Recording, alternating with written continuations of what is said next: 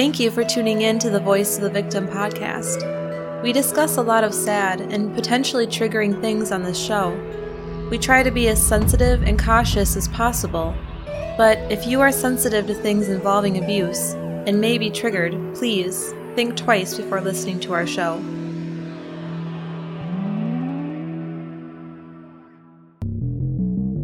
There are over 700,000 sexual offenders in the United States alone. With all the social media these days, how can we protect ourselves and our children from these despicable predators? Welcome to the Voice of the Victim podcast, where we share stories of people who experienced horrible things and try to imagine what they went through, as well as look for opportunities that could have made a difference and encourage people to help others that are being abused. It was the summer of 2012. Police received a 911 call from an employee of an apartment complex who told them a nine year old girl was in their office after having run away from home. When they arrived at the office, the young girl named Emani Moss told them she ran away from home and didn't want to return because her stepmother was mean and hated her. After hearing some more details about the rough living situation of this girl, they visited the home that she had run away from but after some questioning, they determined she wasn't in danger and left her right back where she started. This decision would have terrible consequences for the young girl. Welcome to the Voice of the Victim podcast. I'm Ryan. And I am Rosie. And Rosie, you've had a kind of a rough day, huh? Yeah. You ate my leftovers, and I'm really upset about it. Well, that was just kind of the straw that broke the camel's back, I think. Yeah. There was a lot more that built up to that, but I'm really sorry that you had a really rough day at work and then I ate your leftovers thinking that you had forgotten about them. Mm-hmm. So I'm really sorry about that. Also, um, I'm sick and we're recording this episode really, really late. Last minute. Yeah, so we're literally recording it and getting it posted right after we're done because uh, we had a really busy weekend. We went up to Duluth. Duluth, Minnesota. Had a Yeah. really nice weekend. Super nice. Hard time coming back to reality. Yeah, Rosie's very much a vacation person, but the coming back to reality is difficult. Anyway, we are so grateful for you guys that are listening. Uh, so we wanted to make sure to post an episode this week, even though Even we- though we said we weren't going to. Yeah, we almost didn't. We really didn't think it would happen, but let's jump into it. Oh, did you have a Patreon announcement that we're sending out the Patreon packages? Yep. They should have been sent out yesterday, but you didn't do it. Clearly, things are going well. no, we're just, I'm sick. and Rosie's really stressed out right now, but we are sending out the Patreon packages most likely on Friday. If you enjoy our show, uh, you can do that over at patreon.com slash VOV podcast because we got cool episodes on Jared the Subway Guy, Henry Lee Lucas, The Dark Side of Disney, Goofy to Catch a Predator encounters, and also movie set tragedies. So if any of that sounds interesting to you, you can find it over there. But shall we jump into it? Yes. Are you doing okay? yeah. Okay. All right. Emani Gabrielle Moss was born on April 23rd, 2004, in the southern U.S. in the state of Georgia. Her mother didn't keep her there for very long and eventually surrendered all of her parental rights over Emani. Her mother disappeared after this and lost contact with her daughter. So full custody of Emani went to the baby daddy Iman Moss, and Iman lived with his mother Robin, and he actually stayed there with Emani uh, after he got her. So Robin had a very close bond to Emani. And Emani was a beautiful little girl. People nicknamed her Angel Face. When she was three, Emani began taking ballet dance lessons, and at age five, she began learning to play guitar. Yeah, she sounds like she was a really cool kid. She would often make up songs and sing them whenever she felt like it. Her grandmother, Robin, would take Emani and her father to church, and this really seemed to have an impact on her because she would set up her stuffed animals and pretend to give sermons to them like she saw at church. yeah. It's Adorable. I know, it's very creative, and also people said she had a very bright personality. And can like you always any knew she more- was there. Any more innocent and adorable than that? I mean, come on. that is sweet. This church is where her father Iman met his future wife, Tiffany Bashir, in 2008. She worked as a pre K teacher caring for young children. And at first they were just friends, but over the course of a year they fell in love. So she's used to working with small children. Sounds like a good fit for someone with a little girl. They got married in 2009. Yeah, and this is when Iman finally moved out of his mom's house with his daughter and he got an apartment with Tiffany. And not much later, when Emani was in the first grade, the couple had a baby boy together. And Emani really loved her little brother too. She would talk about him a lot at school, the teachers noticed. Emani started to struggle with her schoolwork, and her report card reflected it. And this is when there was a shocking red flag from Emani. She told the teachers that she didn't want to go home with her bad report card because she was afraid that she'd be beaten by her stepmother. So, understandably, this set off alarm bells for the teacher who uh, decided to take a closer look at the little girl and check her for any signs of abuse. And the teacher actually found bruises and welts on Emani's body. So immediately she called the police and an investigation was launched into the family. They visited the family's apartment to help Emani out. So you'd think that this would take care of the problem. They'd figure out what was going on and hopefully rescue the little girl if she was being abused. I'm proud of this teacher for actually taking enough interest. Yeah. But with all the cases we cover, we see a lot of people that don't. Mm-hmm. So, yeah, this really sticks out. The police questioned Tiffany about what Emani had said and the physical marks on her body. And here's a crazy detail um, Tiffany didn't deny anything. No, she actually admitted that she had struck Emani with a belt on her back and on her head.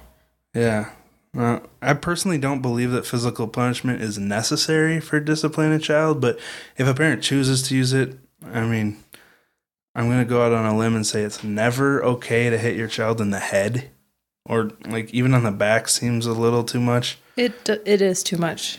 Yeah.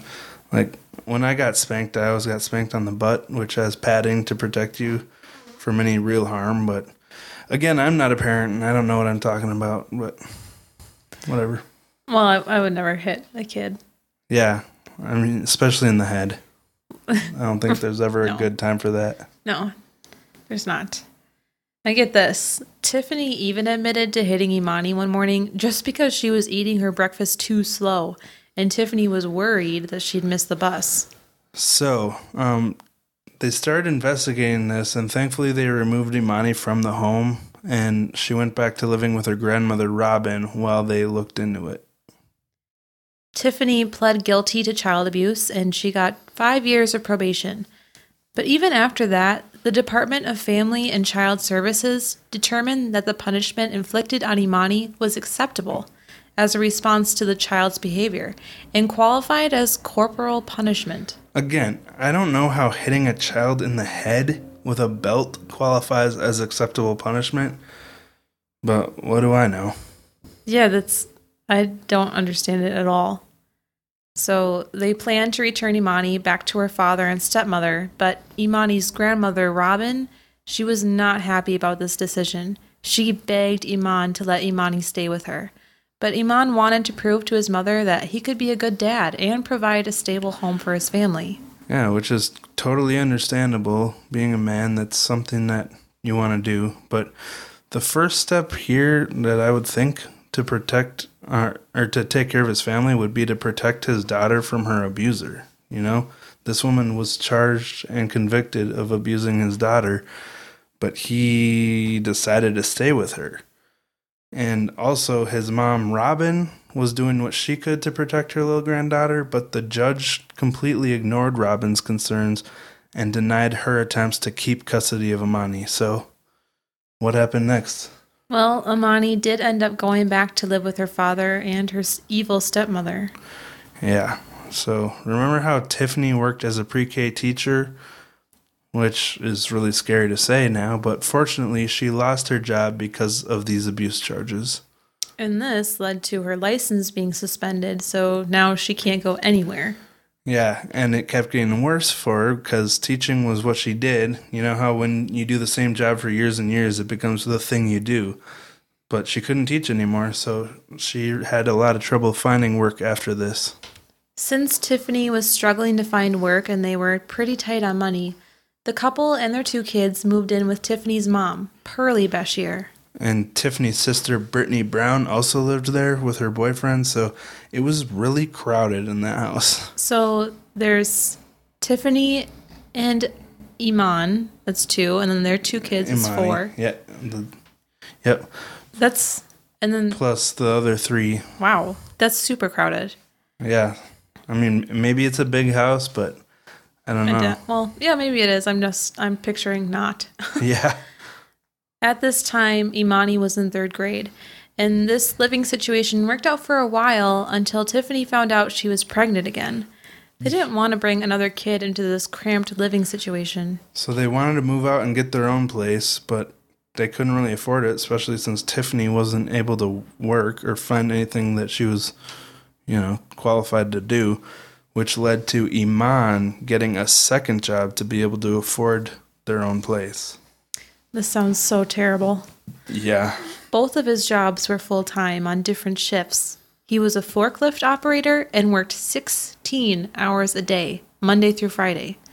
He left the house at 5 a, 5:30 a.m. for his first job, came home at 4 p.m. to eat and change. Then he went to his second job where he worked from 6 p.m. to 1 a.m. Who could live like this? Uh I even if you could, I can't see it lasting very long. And you couldn't even call it living. You're just like slave laboring. It sounds like a nightmare. And I mean, I have a ton of respect for people that work two or more jobs to be able to care for their family. It sounds so stressful to me. I could never do it. Um, and thinking about that, how crazy I would go, it could be a factor in where this story eventually goes. With Iman at work every waking hour, Tiffany was the primary caregiver for the three children they now had. Emani was the only one in school, so she spent most of her days with just her own children. Yeah, so remember back to our intro, Emani had run away to an apartment complex office. Let's go into more detail about that incident, which happened when she was nine years old. After police responded to the 911 call from the apartment complex, Emani told them she had run away and didn't want to return to her stepmother. She told police some disturbing details about things her stepmom, Tiffany, would do to her.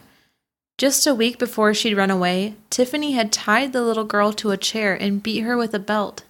She also forced her into freezing cold showers. I don't know about you, but this does not seem like acceptable corporal punishment. It sounds more like torture. Police went on to question Tiffany about these allegations. Tiffany excused her actions to the officers, saying that Emani had been acting resentful towards her because she was jealous of the relationship Tiffany had with Emani's father. Tiffany also said Emani was resentful of her siblings and the attention they got. Yeah, so apparently this based on that, Tiffany's admitting that she's giving the other kids more attention than she's giving Emani.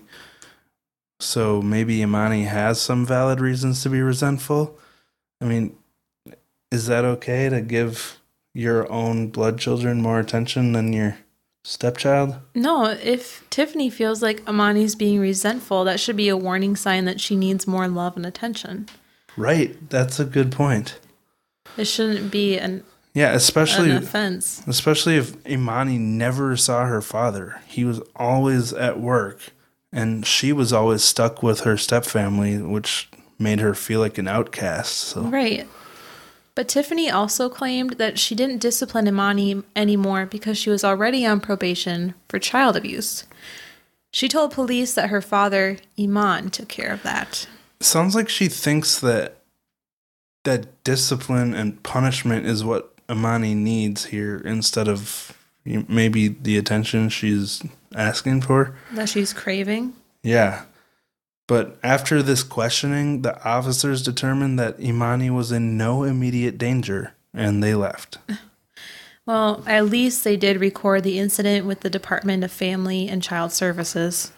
And I mean, kids do run away sometimes just because they're sick of their parents' rules or something stupid. So it's got to be hard for police to determine the proper reaction every time, but the claims that Emani was making were pretty harsh. Less than a month later, police received another call about Emani. This time, her father was calling to tell them that his daughter was missing. He said that when he got from got home from work, she was gone, and his wife told him she may have heard Emani leaving when a door slammed earlier. Yeah, so she heard a 10 year old girl leaving the house and she did nothing about it. And this call was at 1 a.m. So I feel like we're missing a huge piece of the puzzle. Like, why would Tiffany not care if she heard her daughter leave this late at night? Yeah, or else this puzzle just doesn't make sense to normal people. It's not even a puzzle, it's just a scramble. Yeah. Police responded to the call and searched the apartment and the area around it. They found Emani curled up and sleeping in some bushes on the outer perimeter of the apartment building. They asked her why she was sleeping outside, and all she said was that she was afraid to go home because she didn't want to get in trouble. Yeah. To, I mean, to me, my instincts would say that this is probably a girl that's going through some rough stuff and she's afraid to talk about it. But that's not how the police took it. This is insane. They actually charged Emani with a curfew violation, which required her to appear in court in the future. Like, what? Yeah. She's like nine years old, maybe just about 10. And there was no instinct that the child was in danger here. It's not like she's sleeping in the bushes for fun, you know? But around this time, they must have been having some more financial struggles because uh, then they made another move. They moved back in with Tiffany's mom and lived there for almost a whole year. Eventually, they were able to get their own place again. It was a three bedroom apartment, so the parents had a room and the two younger kids shared a room, and Emani had her own room. They also had an office with a big desk, cupboards, and a computer.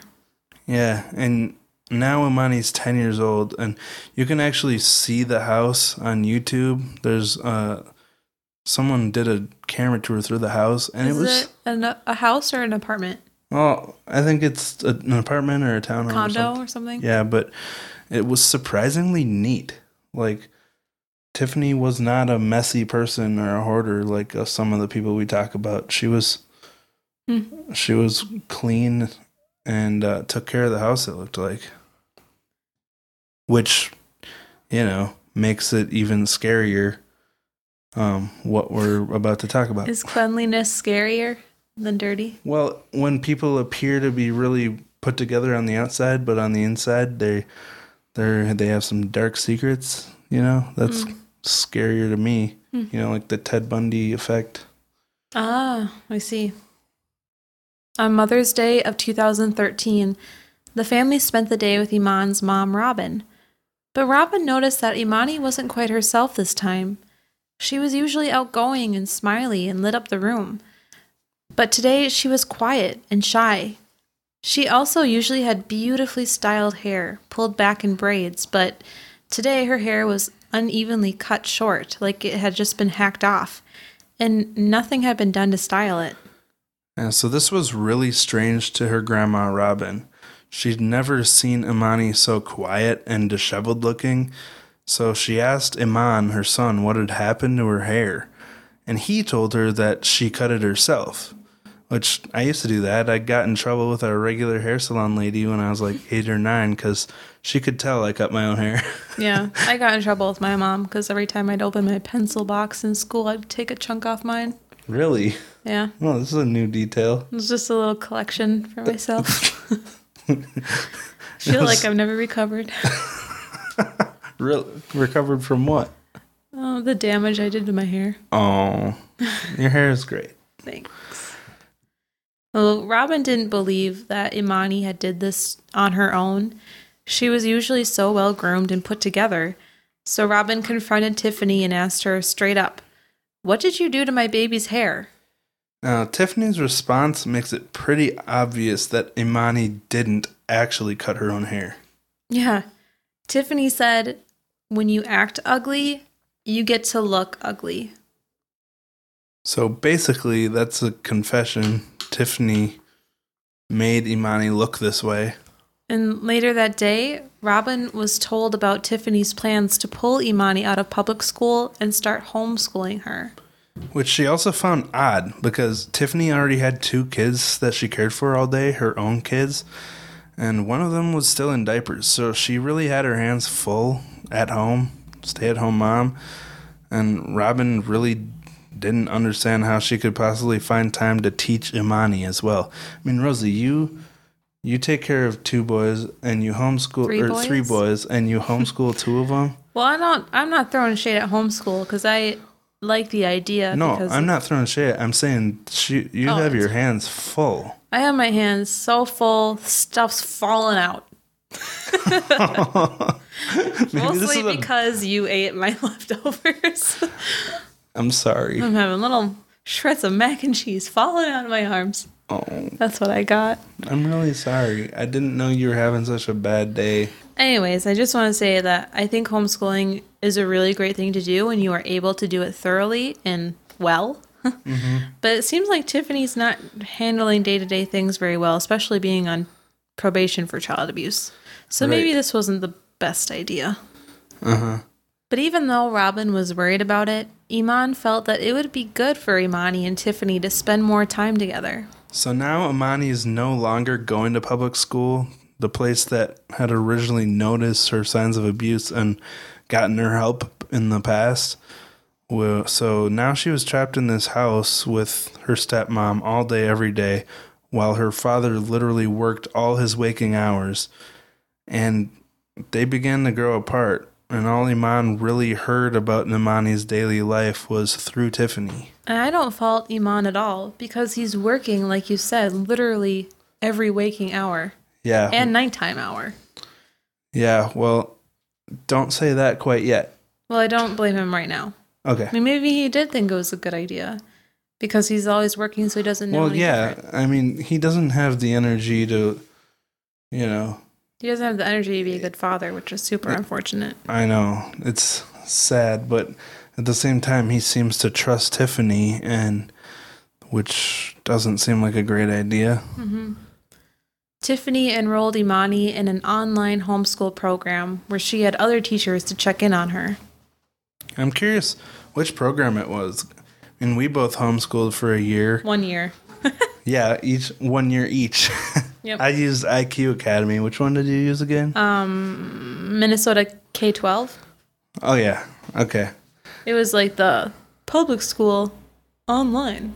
Yeah, that takes a lot of motivation. Let me just say that. Yeah. But anyway, Emani was able to use the office in the family home.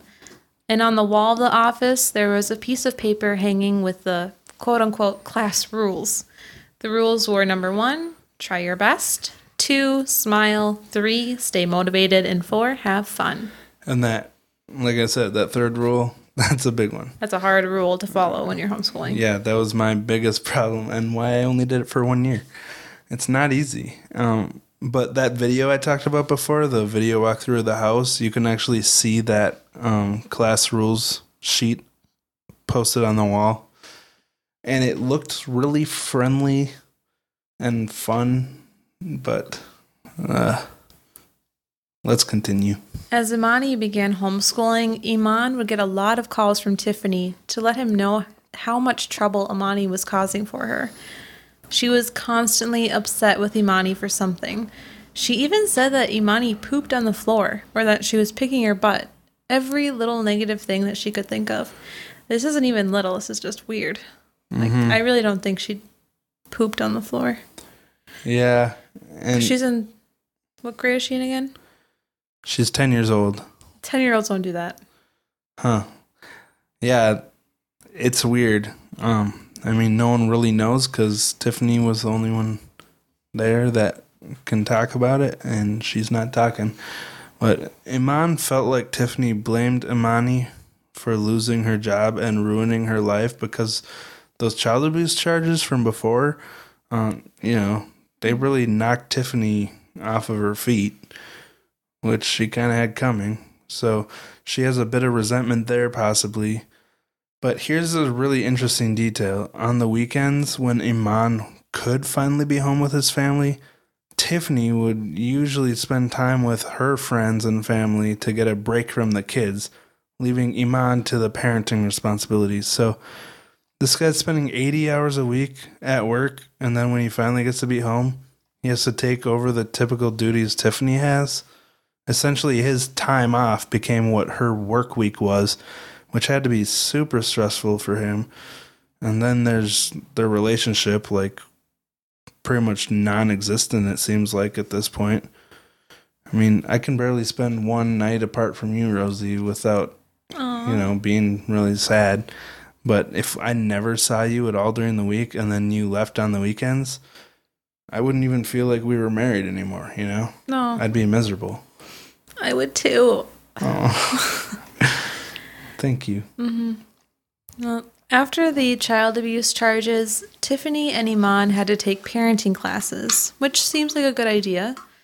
And apparently, though, this is where Iman first learned that there were other forms of punishment besides physical spankings, Yeah. which is so- good. So he had never heard of grounding or taking away something the child likes for a period of time rather than causing physical pain. Like physical punishment was the only thing he knew, which kind of speaks to how he was probably raised himself. You know? Yeah. One day near the end of October of 2013, Tiffany had sent a text to Iman to tell him that Emani had tried to take a pot of boiling water off of the stove and burned her tummy. When he got home, Emani had a red blistery burn about eight inches wide on her torso. But Tiffany said that she would be fine because she put aloe on it. What's a. What is she doing with a pot of boiling water? I I don't know, but eight inches that's pretty intense. That's a big burn.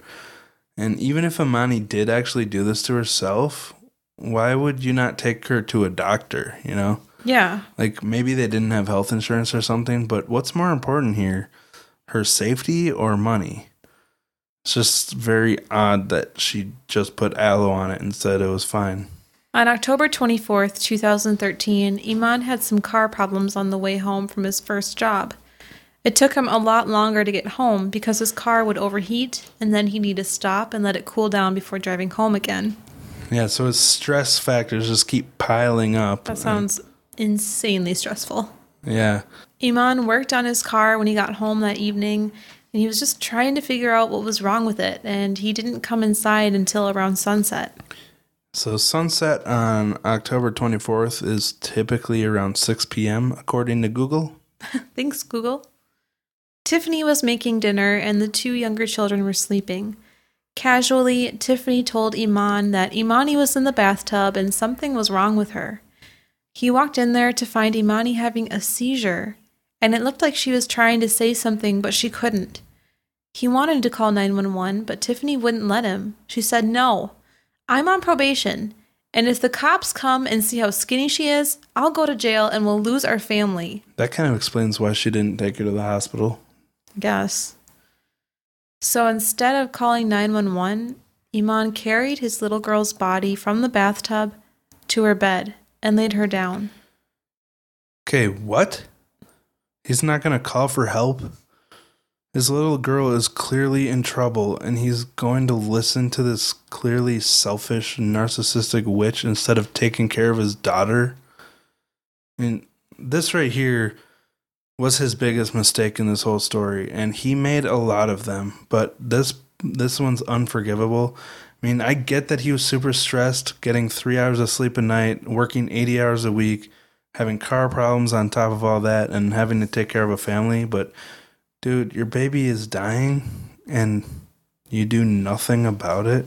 And Tiffany left her having a seizure in the bathtub. Yeah. She could have died and she right just there. keeps cooking dinner like nothing. She doesn't care at all. No, it's it's terrifying. The next day, Iman went to work like nothing had happened. On his break between jobs, he peeked into Emani's room and she was still laying in bed. The burn on her stomach was starting to become infected, and her body was covered in scabs. But again, he neglected her and left her laying in bed.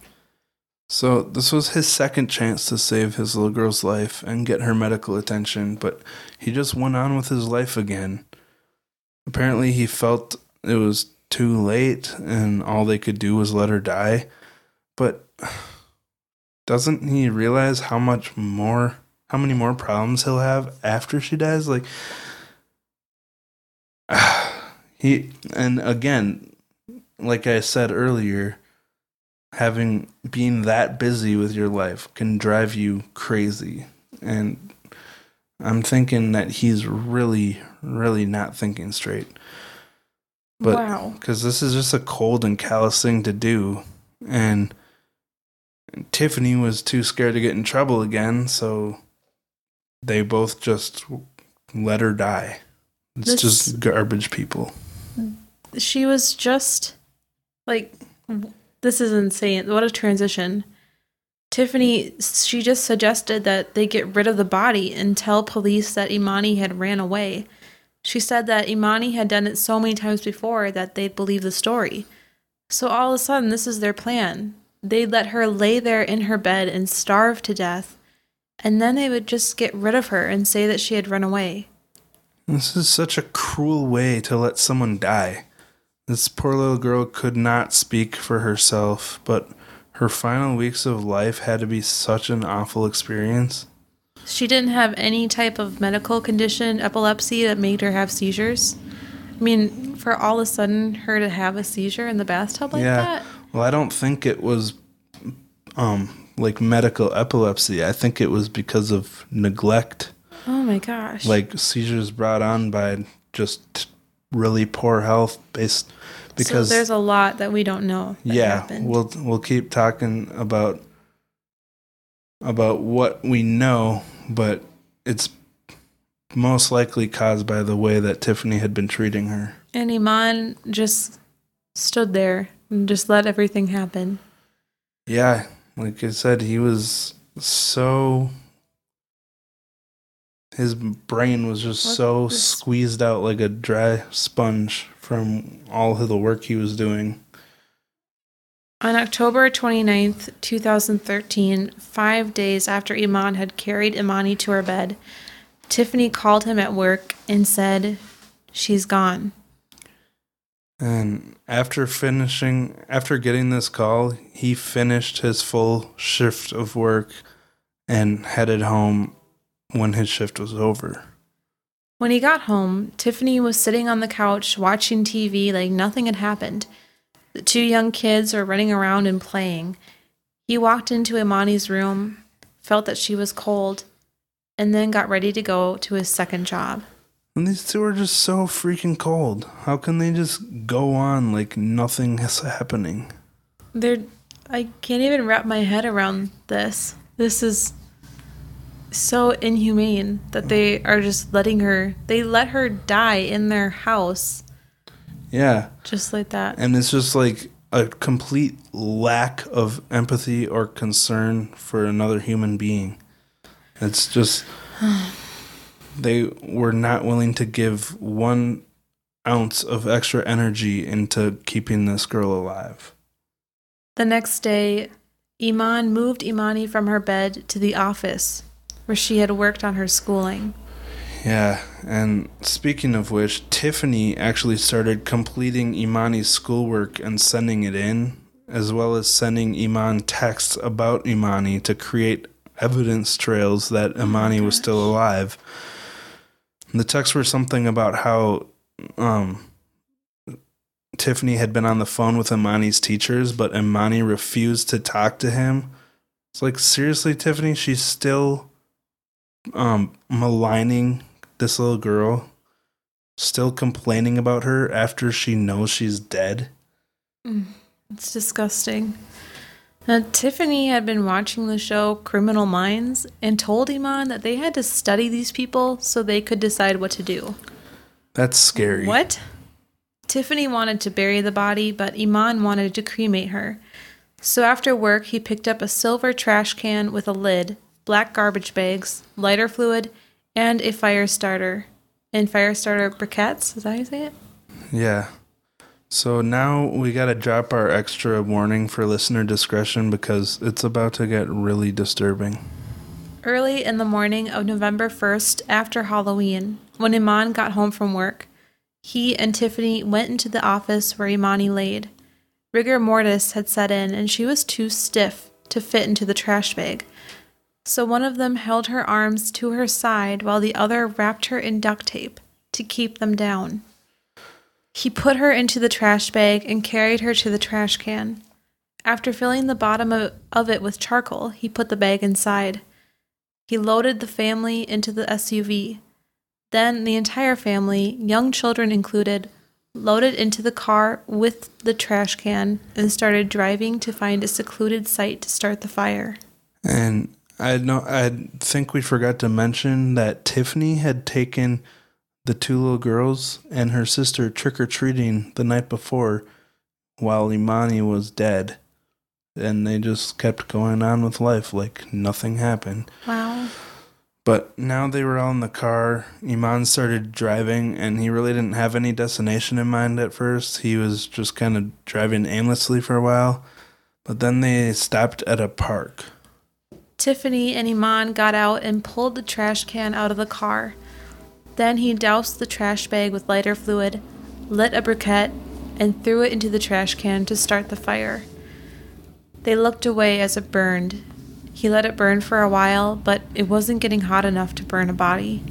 And apparently, he realized that everything he was doing was just making the situation worse. Like, finally, he realized that. I wish he would have realized it before Emani was dead.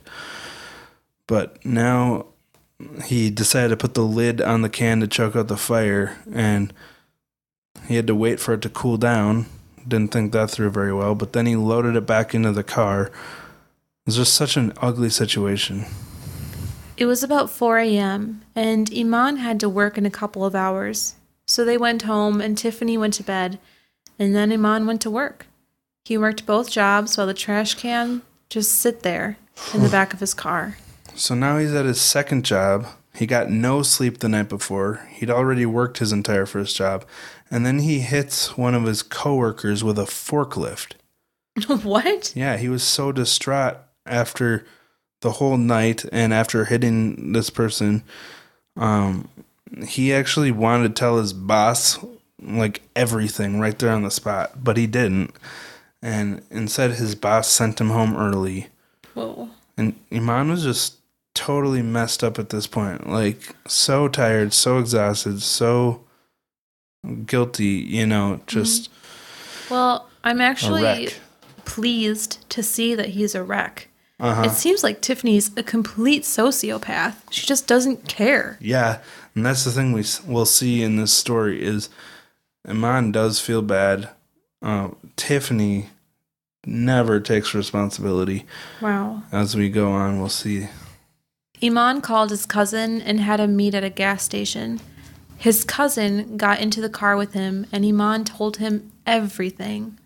His cousin was terrified and got out of the car, telling Eman, You need to call 911. That is so messed up, man. Yeah, it is. Eman went home to Tiffany and told her that he had confessed to his cousin and he was going to call the police. So she was pissed off at Eman and also terrified. Early in the morning of November 2nd, 2013, Tiffany took her two children and left the apartment. She drove her children to her mother's house, and when her mother opened the door, Tiffany just said, Don't let them take my babies, and handed the children off to her mom, Pearlie. Then she ran back out to the car to get their car seats and belongings.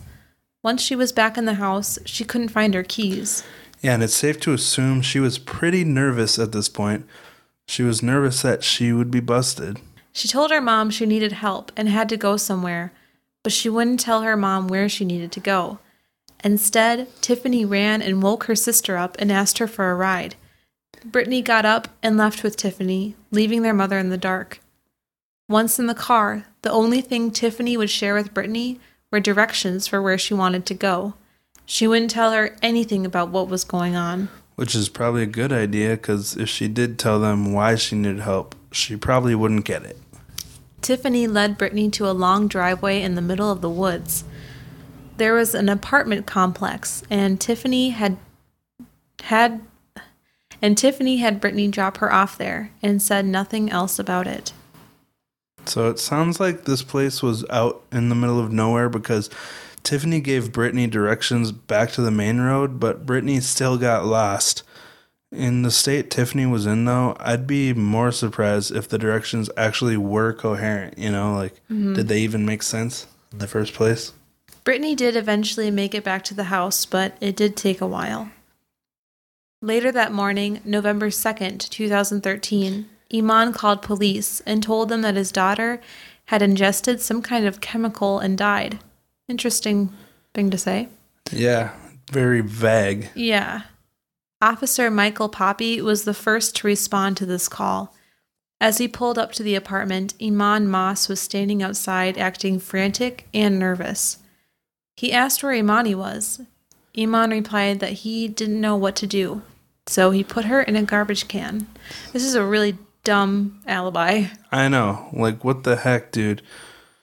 It's your little girl. Like, if she had really ingested poison and died suddenly, she wouldn't be decomposing or anything yet. Why would you put her in a garbage can? That is like such a stupid thing to say. yeah. It doesn't make any sense. Eman pointed to the garbage can, which was laying in the grass next to the apartment complex parking lot. After having his partner detain Eman, Michael Poppy walked over to it, uncertain and nervous about what he would find. He cautiously removed the lid, and he immediately saw a small leg piercing through the garbage bag inside. Disturbed, he took a photo for evidence. The girl was extremely underweight, badly burned, and wrapped in duct tape. So, can you imagine this officer being told he's responding to a possible poisoning and then having to come upon this disgusting, tragic sight? She had been dead for five days at this point and had been really badly burned, then hauled around in a trash can in the back of a truck. It had to be just devastating sight. And after finding this, Michael worried that Eman's two other children may have been in danger as well. So he went up to the apartment to check on their safety. But the apartment was completely empty, so he sealed it off as an active crime scene. Yeah, I know I'm sometimes hard on police, but their job has really got to be difficult. Not only the terrible things they see, but being lied to all the time and having peop- having to try to figure out what the heck's going on with no help from the people who actually know. I mean, what are they supposed to make of this scene at this point, especially when the parents aren't talking? Right. But thankfully, when Michael asked Eman where the rest of his family was, Eman told them. Tiffany had fled with her two children to her mother, Pearlie Bashir's house. Yeah, Tiffany was probably pretty pissed at Eman because she didn't really want to call the police in the first place, but like we said earlier, he actually seemed to feel really bad about what had happened. So Michael made his way over to Pearlie's house, and before he went in, he checked the plates of the silver SUV in the driveway. It was registered to Eman Moss, so he secured that as well to be searched for evidence. Then he knocked on the front door of the house. Pearlie answered, but she told them that she didn't know where Tiffany was. Just that she had been there for a bit, quickly changed her clothes, and left with her sister. She pointed to a pile of clothes that Tiffany had changed out of. So while the police were there, Brittany showed up from uh, returning to returning from giving Tiffany a ride to the apartment complex, and police asked her where Tiffany was. But she honestly couldn't tell them because she had gotten so badly lost on the way back to the house. But she did corroborate her mother's story and told police what she did know. I would be like Brittany. like I, I have know. no idea where I was. That's why it's completely believable for me that Brittany had no idea. Yeah. Yeah, I would be no help. Brittany did tell them that Tiffany had come to the house early that morning and woke her up in a panic, telling her that she needed to leave. But that's all she knew. Back at the police station, Eman had been taken in to be questioned. He told police that he was at work that day when his wife had called him and told him that his daughter had drank some chemicals and died. Then he came straight home and didn't know what to do. So he panicked and put her in a trash can and lit it on fire. Because So- that's what you do when you panic. yeah. You just light people on fire in a trash can. Yeah, obviously. But anyway, we know this story isn't what really happened. Eman was trying to redirect the blame from Tiffany and himself to just an accident. Well, authorities could tell just by looking at Emani's body that it was a long term neglect that killed her. She was just skin and bones. She had been unhealthy and neglected since long before she actually died. Yeah, so just so we all understand, we were talking about earlier her seizure and how um, it was circumstances that kind of caused it. Emani was 10 years old, but she only weighed 32 pounds.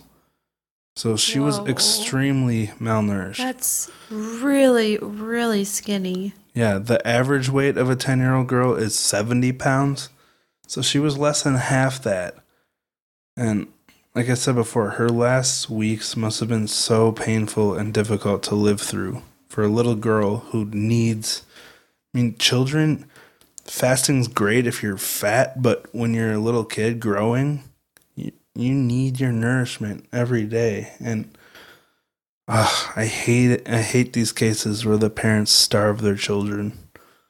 Well, the coroner found that there was absolutely nothing in her stomach. There wasn't even water in her stomach. This proved that she couldn't have possibly died from chemical poisoning. They determined that she died of starvation. There's a, such a sad way for this little girl to go. And this total witch, evil stepmother Tiffany was blaming Emani for something that Tiffany did to herself. You know, that resentment that she had that she lost her jobs. And this resentment festered until she was able to just let herself let the child starve, you know?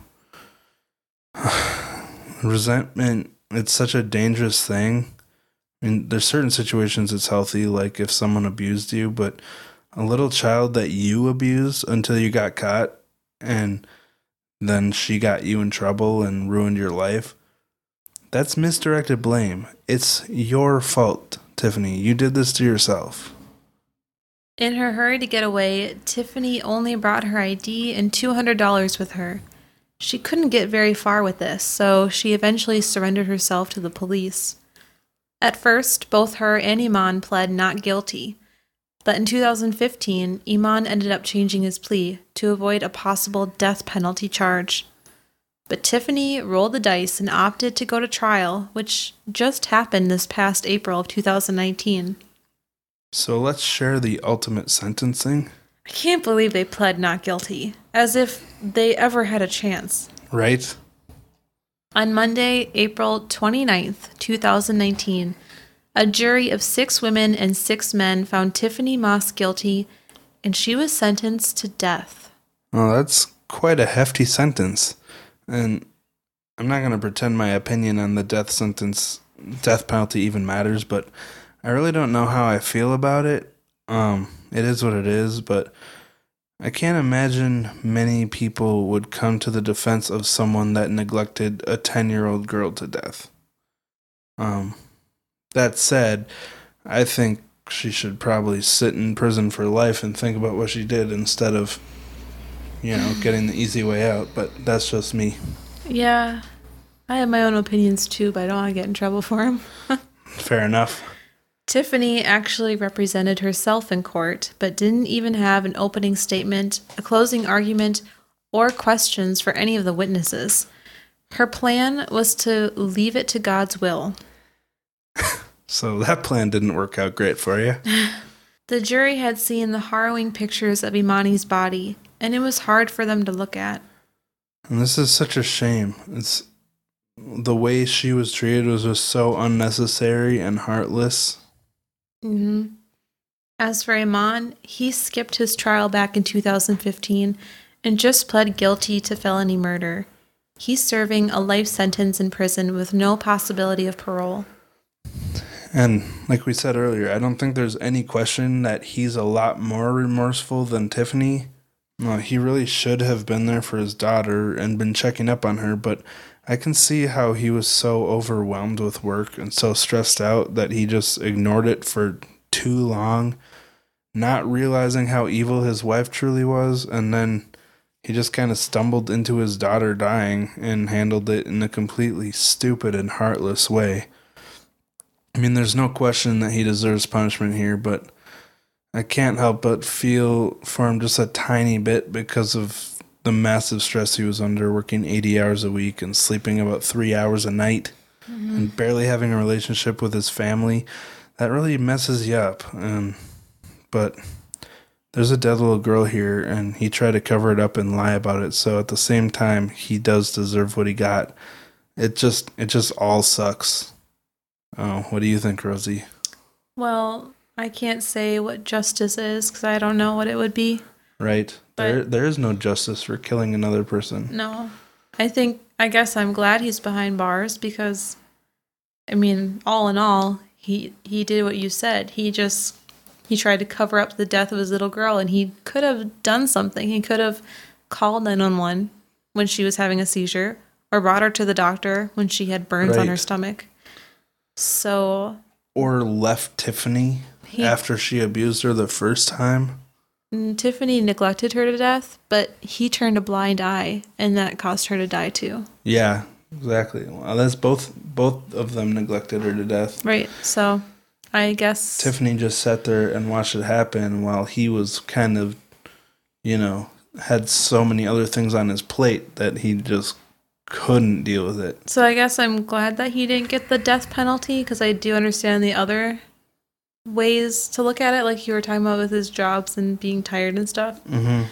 But as for Tiffany, I don't really care that she died. okay, we probably shouldn't talk about this anymore. There were a couple more really annoying details about Tiffany's behavior around Emani's murder, so Rosie, let's share those. On the 27th of October, the day before Tiffany called Eman to tell him that his daughter was dead, Tiffany had actually spent most of the day texting back and forth with her sister Brittany, about going out for Brittany's birthday. They talked about what they would wear and where they would go for dinner and what drinks they would get. So while she was completely neglecting Emani, probably knowing she would be dead soon, she was nonchalantly exchanging cheery texts with her sister. That's just really weird. Then on Halloween that year, three days after Emani's death, Tiffany took her two younger children out to do the trick or treating along with her sister Brittany. Brittany never questioned why Emani hadn't gone out with them that night. See, I forgot that I put this in the outline, and so I mentioned it earlier. But probably forgot. It's fine. yeah, but anyway, Brittany says that Tiffany told her Emani was working on school at the time. Um, so that's how Brittany was able to excuse it. But who makes their kids do schoolwork at night when all the other kids in the neighborhood are out having fun? That's that, weird. Yeah. I'm surprised Brittany just took that. But this is baffling. Tiffany's just going on with her life, knowing she's got a dead child laying in her home, and Eman is going on with his routine of work. But, you know, he was so overwhelmed, so overworked, which is a huge factor in his total lack of care in this case, in my opinion. And just apathetic, you know, when he could have saved his daughter. Um, but just think about what the horrible things this girl went through. She was treated like crap by her stepmom, isolated from other people, and starved to death. And who knows what else happened? You know, there there was a shower stuff. There was the pot of boiling water. Mm-hmm. You know. Another person that this all really affected was Eman's mother, Robin. She was really distraught saying that all of this could have been prevented if people would have just listened to her. She reminded people of the many times pe- police were called to the home after Emani ran away, and how there were cries for help, but no one believed Emani was in danger. Yeah, and you can actually see Robin on YouTube talking about Emani, and it's really sad to watch, but I mean, there was a time she ran to the office of the apartment building we talked about in the beginning. She told police she was afraid of her stepmother, but they didn't do anything to look into it, you know? It's had to be so frustrating for Emani, and now it's frustrating for Robin as well. Robin also talked about how disappointed she was when Emani moved out of her care in 2010 to go back to her abuser after Tiffany had been charged with child abuse against Emani. Yeah, I'd be pissed too. Why the heck did they give custody back to an abuser? I just I don't see how this could happen. Tiffany wasn't even her real mother and Eman just wasn't thinking about this at all apparently putting his new wife who abused his daughter first, you know? Putting her before Emani. He probably should have left her after she was charged and focused on protecting his daughter. But again, he was overwhelmed with work. So I don't think he physically had time to care for his daughter. Hmm. Apparently, the judge said that Eman and Tiffany were more financially stable for Emani than Robin was at the time. And it's so sad when money is more important than love. You know? Both Eman's mom, Robin, and Tiffany's mom, Pearlie, attempted to get custody of the two younger children after Eman and Tiffany were arrested, but they were both denied. Robin was told that she was not financially stable enough, the same reason they decided Emani couldn't stay with her. And Pearlie was told by the judge that it was unfathomable to the court that Pearlie couldn't have known about the abuse of Emani, and that she had turned a blind eye to the suffering and death of a child who had been neglect- neglected to death. So now, you know, I understand the righteous indignation of the judge here, but does he really know that? Like, I know firsthand that family members can do really stupid stuff that I have nothing to do with. And it's kind of a pet peeve of mine for people to blame someone or have resentment for someone based on what one of their family members did. You know, there's no guarantee they had anything to do with it or even that they knew about it. So maybe the judge knew more details about Pearlie than I do, but if it's just speculation, that's super not cool. Robin went on to sue the Department of Family and Child Services for neglecting Emani's case, and two employees were actually fired over this, and four others were disciplined over it. So it is good to see them taking responsibility over this, but again, it's kind of too little too late. And I just hope that the people that were fired were fired for a good reason and not just misdirected blame to make the department look better. What I do find interesting about this case is the contrast between how the judge treated Tiffany and how the Department of Child Services treated Emani.